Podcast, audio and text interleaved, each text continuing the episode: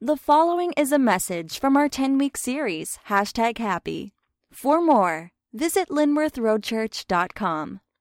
Let's go from the Zac Brown Band to the popular Japanese author, Haruki Morikami. He said this, "Unfortunately, the clock is ticking. The hours are going by. The past increases, the future recedes.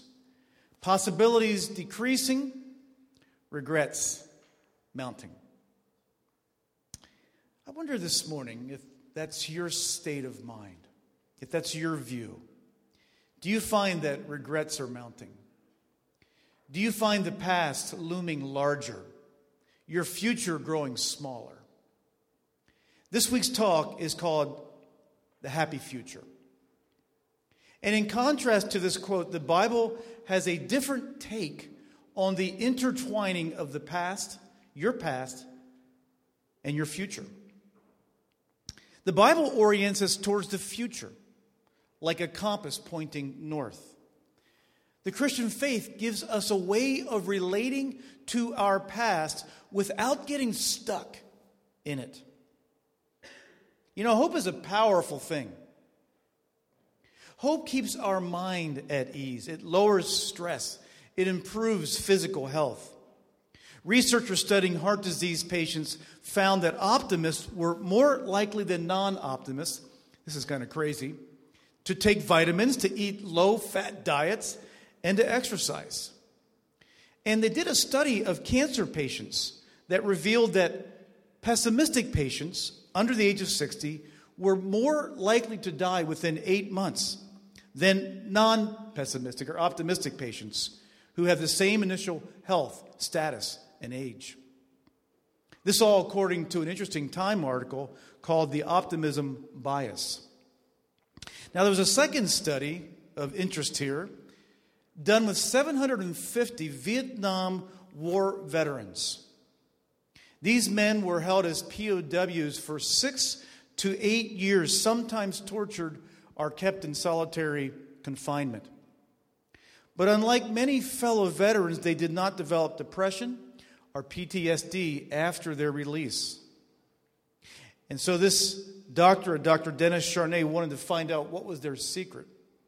And what he came up with after interviews was he found ten characteristics. The top characteristic was optimism. The second was altruism. And humor and having something to live for were also important. This all from an article, again, with another interesting title, an article from The Atlantic called The Benefits of Optimism Are Real. So this morning, let me ask you, wouldn't you like to learn how to become future-oriented without succumbing to sentimentality or wish-based feelings? If you're a pessimist or you have mounting regrets, wouldn't you like to learn how to view your future differently? God can do this in your life. God can do this in your life, regardless of your past, regardless of your natural personality. For me, those of you that know me best know that I tilt toward being melancholy. And so I tend to view the world through a pessimistic lens. Secondly, I can get very easily stuck. I mean, really easily stuck in the past. Like I'm in a four-foot snowdrift. And um, I find myself having a difficult time letting go of regrets. And so I don't have this all figured out yet. And I, my invitation this morning, too, is come, come and learn along with me to learn about a happy future.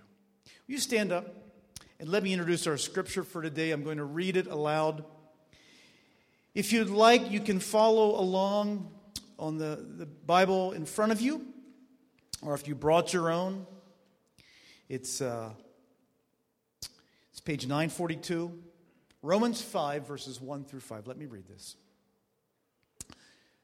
"Therefore, since we have been justified by faith, we have peace with God through our Lord Jesus Christ.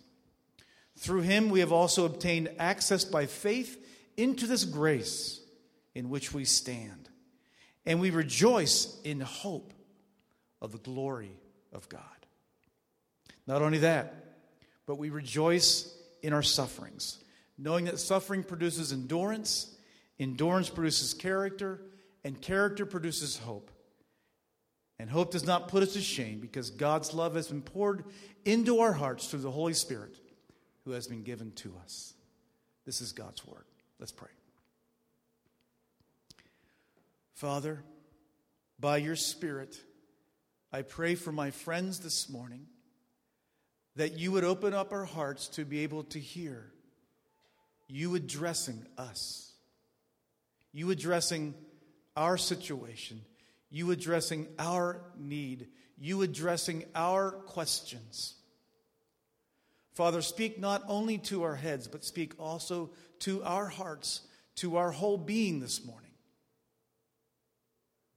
Give us faith. Give us eyes to see, and ears to hear, and a, a, a will to believe in you and what you've spoken. Through Christ, be glorified. Amen. Amen. You may be seated. Okay. So this passage begins by laying out the benefits of justification there in verse one. Justification is a legal term, and the author, in order to explain salvation, a Christ follower's salvation, he borrows language from the courtroom. Legal language. You might call this justification the first base of a happy future. Since the Indians are going to the World Series, it would be appropriate today to have a little bit of a baseball metaphor working for us. Now, C J Mahaney explained justification this way. Justification happens when we apply Christ's sacrifice to our lives through faith. And number one, God declares us just before him. That's the first point. We are declared righteous through justification. We are not guilty any longer. We no longer have to spin our wheels proving we are just or proving we are worthy. Secondly, justification describes our position, our legal standing before God, so to speak. Thirdly, justification is objective. It is not so much explaining our personal experience as much as it is describing Christ's work for us. And fourthly, it is immediate and complete when you place your faith in Christ. You cannot add anything to it. Now, to C J Mahaney, I would also add that it is irreversible. This is justification through Christ. This is how Paul explains the process where God places us into a right relationship with him. And we see in the next verse that our part in this is to accept by faith what God has promised. That's our part, to receive by faith what Christ has done. Paul uses this phrase, to stand in his grace. That's our part. Now, membership has benefits, and justification also has plenty of benefits. Here's the first one. It gives us peace. We are no longer at war with God. Before coming, coming to God through Christ, there was a barrier keeping you from his presence. A guilty conscience kept you from feeling happiness, feeling at ease in his presence. Loving him with a free heart was impossible because you were too busy either trying to excuse or justify your sins. When we come to Christ, we literally rest in what he has done for us. Those same sins that we work so hard to resolve on our own are forgiven us. After peace, the next benefit of justification is hope. We rejoice in the hope of the glory of God. Hope and happiness are intertwined. Now, this word glory is the Greek word doxa, and it means heaviness or weightiness. R C. Sproul says that glory has to do with intrinsic significance, the weightiness and dignity of God himself. No one has to give it to him. You see here that hope involves the future. It's pretty obvious. Hope involves what I look at as I think about my future. When you see your future, when you look out over the horizon of your life, what do you see? And what role does your Heavenly Father play in that vision? Is your future vision largely about your success or serving Him? What is the end game of your vision? Is it wealth? Is it position? Is it significance to your peers? Is it a house in the right neighborhood? Is it your parents' approval? Those are goals, friends. Those are goals that will eventually shrink your future. On the other hand, as you look out on the horizon of your life, does your future expand like the universe is expanding? Because you find happiness in the anticipation of the glory of God. And eternity, seeing the unfolding glory of God, will be nothing short of spectacular. And eternity of seeing His character unfold will never leave a dull moment. Soaring with excitement about the gospel of grace, the Apostle Paul in Ephesians chapter two says, God will show His incomparable riches age upon age upon age. I uh, planted zinnias again this year, and that's a flower, by the way. How many of you plant zinnias? Okay, there are a few of you. They are by far my personal favorite flower. They grow pretty easily, which is good for me. And they create bushels of color. Now, zinnias, if you don't know them, they can have small blooms or they can have larger blooms. But the really beautiful thing about them is the multiplicity of colors that they have. This year I had smaller blooms and I planted the seeds all very close together. And so they've been coming up and mixed together, the colors all shining forth. But the seeds have been blooming at different times. This confused me a little bit. I needed my wife to explain it to me. Because what would happen is I, I had these zinnias right next to my driveway. As I drive in, I noticed that one week the oranges are dominating. And then next week the reds are dominating. And the following week it's the yellows. And I'm trying to figure out, what, what does all this mean? And uh, again, they're just blooming at different times. But they surprise me, and if I'm away for any length of time, I find myself thinking, well, I can't wait to just pull my driveway and see, see how the zinnias are doing, what color is coming up. In the same way, God will continually surprise and amaze us by revealing His manifold glory and wisdom. His glory will unfold in a thousand ways, and we are invited to that party. And we are invited to help Him to manage the universe in that age. I assure you, heaven will only be boring to those who prefer black and white T V, to those who prefer boring work, or to those who prefer walking rather than high-speed space travel. If you like color, if you like meaningful work, if you like high-speed space travel, heaven's going to be very exciting for you. God's glory, this future glory, is our good. And we will be glorified. He will share His glory with us. Friends, I'm not stretching it to say to you there are many times I just frankly hate myself. I get disgusted with my own nature. My bend towards seeing everything and people in relation to how it affects me. I get tired of fighting pride. I get tired of struggling with misplaced affections and misplaced priorities. I get tired. I see this proclivity in me as I get older to be more rigidly independent, rather than dependent on others. I get tired of this body that makes sleep an unwanted adventure. There are times Jesus will sometimes give me a taste. He will give me a picture of perfect freedom. He'll give me this picture of perfect love, of true friendship. At least it seems that way in that moment. And I thirst for more of it. I long to be done with relational frictions and misunderstandings.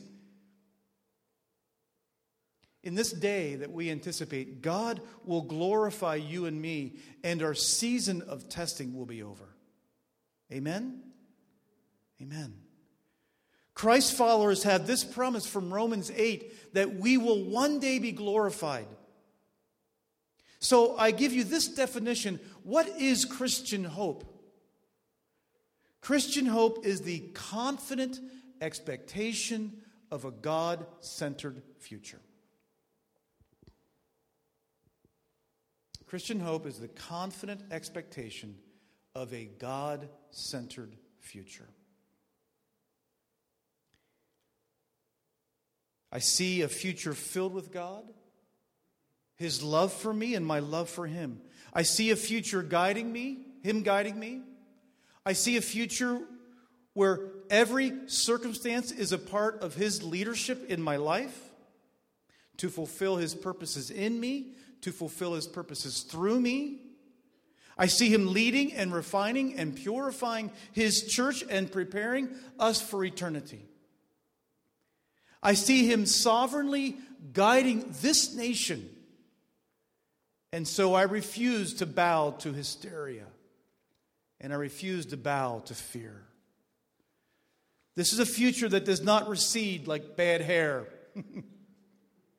But it's a future that enlarges. Again, hope is intertwined with happiness. So justification, here in summary so far, it gives us peace, it gives us hope, and now again, look at the next benefit here in either verse three or verse four.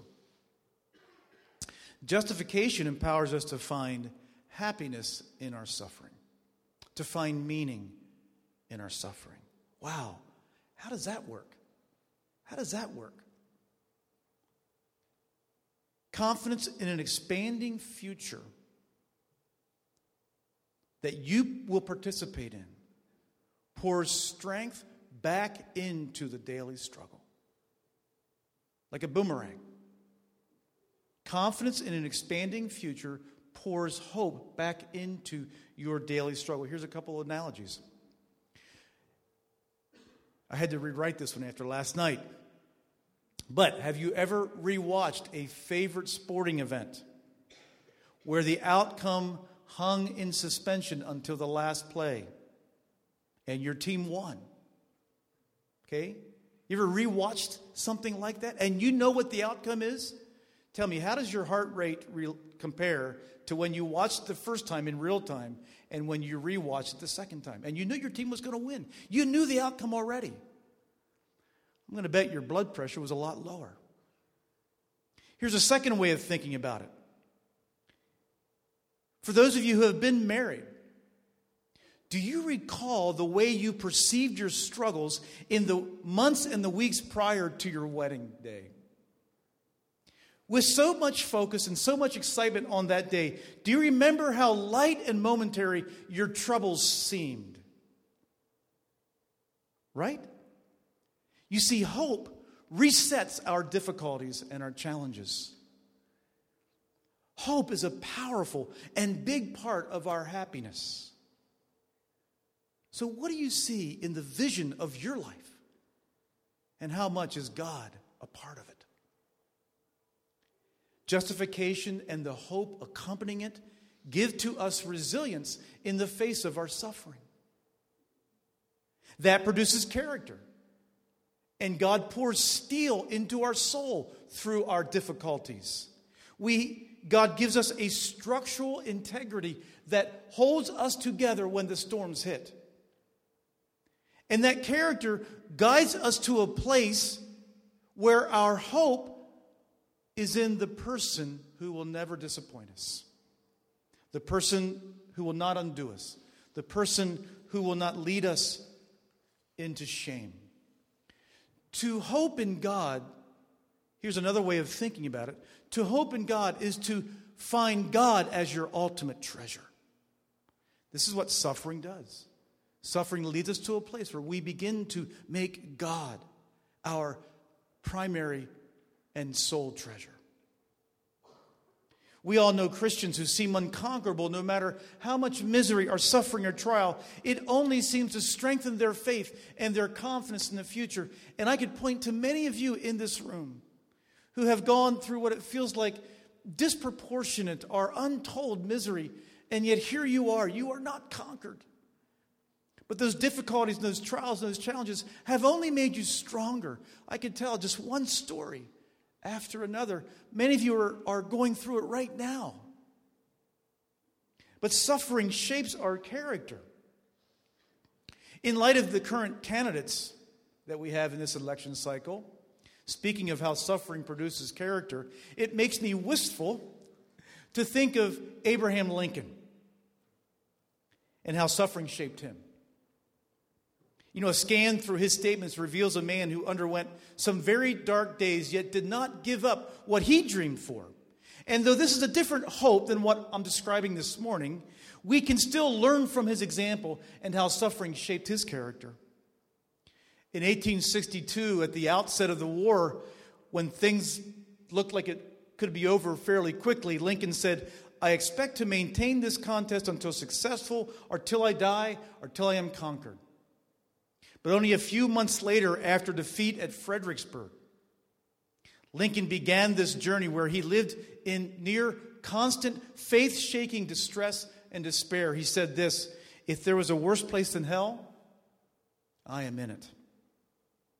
And then in eighteen sixty-four, after the defeat at Chancellorsville, he said, "This war is eating my life out. I have a strong impression that I shall not live to see the end."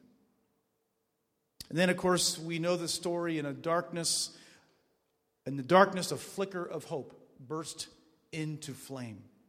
Union victories began to turn the tide, and less than two weeks before his death, Lincoln rejoiced at the end of his trial, as we will when we see Jesus.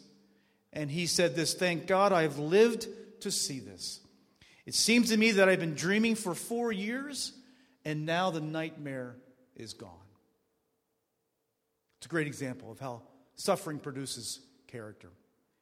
But let's go back to our original definition of hope and go back to the scriptures, and let's look at another Abraham and his example, because Paul is thinking about another Abraham. So look up at just a chapter ahead of chapter five and look at chapter four, beginning in verse eighteen.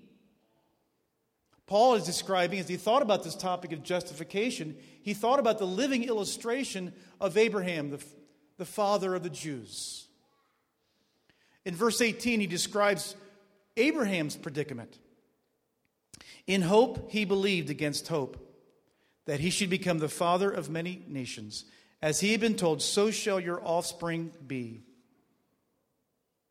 He did not weaken in faith when he considered his own body, which was as good as dead, since he was about a hundred years old, or when he considered the barrenness of Sarah's womb. No unbelief made him waver concerning the promise of God, but he grew strong in his faith as he gave glory to God, fully convinced that God was able to do what he had promised. That is why his faith is counted to him as righteousness." Abraham and Sarah experienced something that some of you have experienced. So painful. It's painful back then. It's painful today. It's a loss of a dream. It's a suffering. It's the pain of infertility. Now, in the ancient world, it took on uh, uh, even a different dimension, because uh, unlike our culture, where success is wrapped up around individual accomplishment, in the ancient world, success was wrapped around family accomplishment and your family uh, and descendants living on into the next generation. And Abraham had been promised a son and promised many, many descendants, but here he is now a hundred years old, and nothing, nothing, nothing has materialized. Where is God, and where is this promise that was given to me? Year after year, pregnancy test after pregnancy test, disappointment after disappointment, prayer after prayer, Sarah did not become pregnant, and now she is way past her natural capacity to give birth. And yet every human circumstance is exhausted. Abraham did not forget God's promise, but clung to it all the more, even through some of his mistakes. You see, his vision of the future afforded him resilience today, and he maintained a positive, optimistic view because of it. The waiting allowed God to shape his character, literally pouring, or not literally, figuratively, pouring steel into his soul. Now, it's vital to see here that character is not only horizontal this way, what we manifest to others. Good character begins vertically with a recognition of my shortcomings and a radical dependence on God. That is good character. The character of Abraham, his dependence on God, caused him to put his hope in God, to make God his treasure. He was confident that God would keep his promise. He was confident of a God-centered future.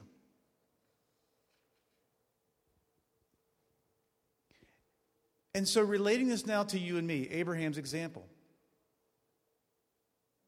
The promise of a growing, expanding future of life with God and one another without the disruption of sin, illness, or loss is a promise that we should become more and more convinced of.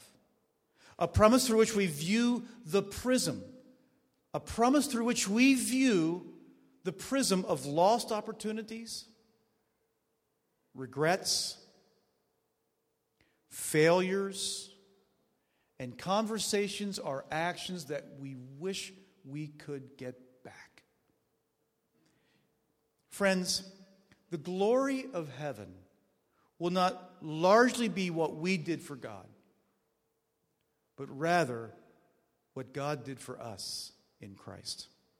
Heaven will not reveal our greatness, but His. Now, we will be His magnus opus, proving to every physical and spiritual entity the prevailing power of His love and the glory of His grace. And your lost opportunities and your regrets and failures, they will be evidence proving how powerful His grace and His love is, though, though they will be long gone. Now, the final benefit of justification, hope, peace, finding meaning in our suffering, the final benefit of justification is found in verse five. He pours His love into our hearts through the Holy Spirit. The declaration of us being righteous is not only a judicial act, because in this case, the judge not only declares us not guilty, but he also comes down and he embraces us as his son or daughter. This is a love that we not only know here, but it permeates and fills our entire being. The Holy Spirit empowers us to receive His love, and so we have moments where we sense His love. It fills us. It satisfies us. It is not merely a course of study. It is our experience. We are empowered thus to love others, and most importantly, to love God with a whole heart and a free heart. And that is the very pinnacle of human freedom. And again, the future reverberates back into the present like a boomerang. You know, there is some research that suggests that we are hardwired for optimism. One study found that private optimism about personal, our personal future remains incredibly resilient. Here's a little uh, evidence they give to cite that. While seventy percent of families think in general they're less successful than their parents' day, seventy-six of respondents were optimistic about their own future and their own family. See the difference?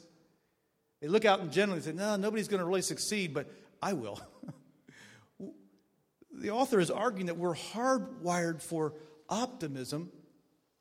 And this is why, this is why we find ourselves looking for a reason for suffering, looking for that silver lining, the point we previously made. We look for a silver lining to try to make sense of it. Even secular research reveals that people who find meaning in their adversity are ultimately healthier in the long run than those who do not. Now, as Christians, we have a solid reason in order to do that and to find that.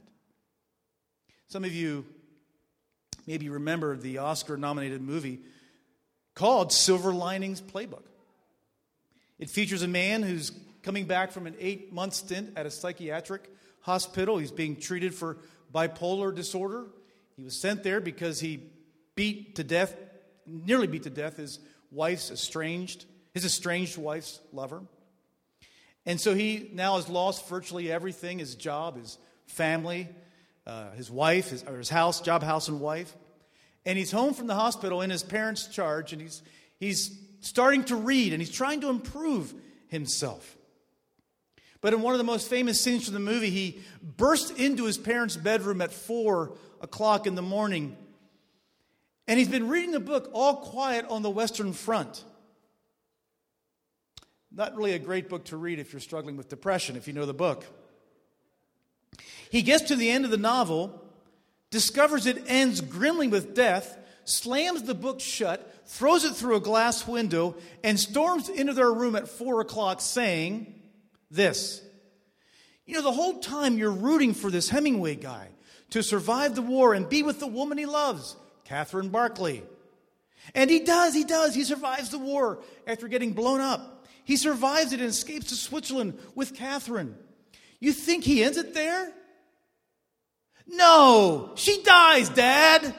I mean, the world's hard enough as it is, guys. Can't someone say, hey, let's be positive. Let's have a good ending to the story. What is it about us? What is it about us that rebels against stories, wherever we find them, that don't end well? You see, I agree with the research that we are hardwired for optimism. What I don't agree with is that it, come, it came from evolution.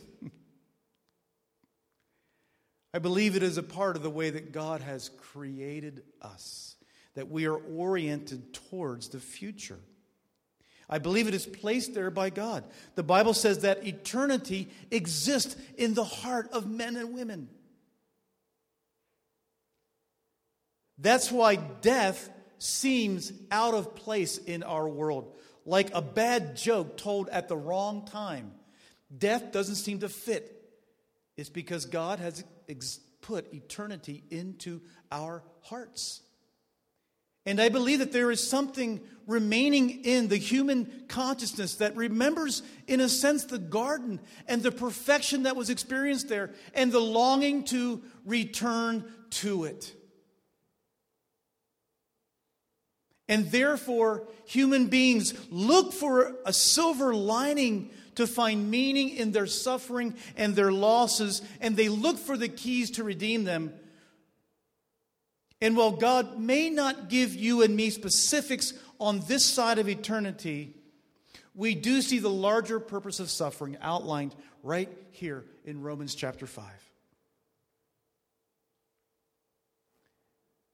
And it says to us, from a megaphone, your suffering is never without a purpose.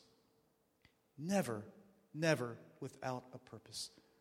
Suffering produces endurance and resilience. Endurance produces character, and character produces not just horizontal, but it produces this way. Character produces hope. We learn to treasure and put our hope in God Himself. Nick, you guys can work your way up as I close here, the band.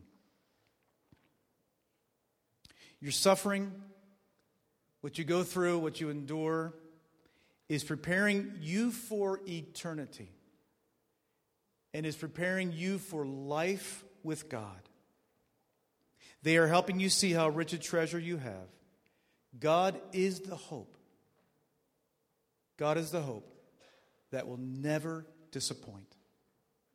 Hope is the confident expectation of a God-centered future, not a shrinking future, but a growing future like an ever-expanding universe.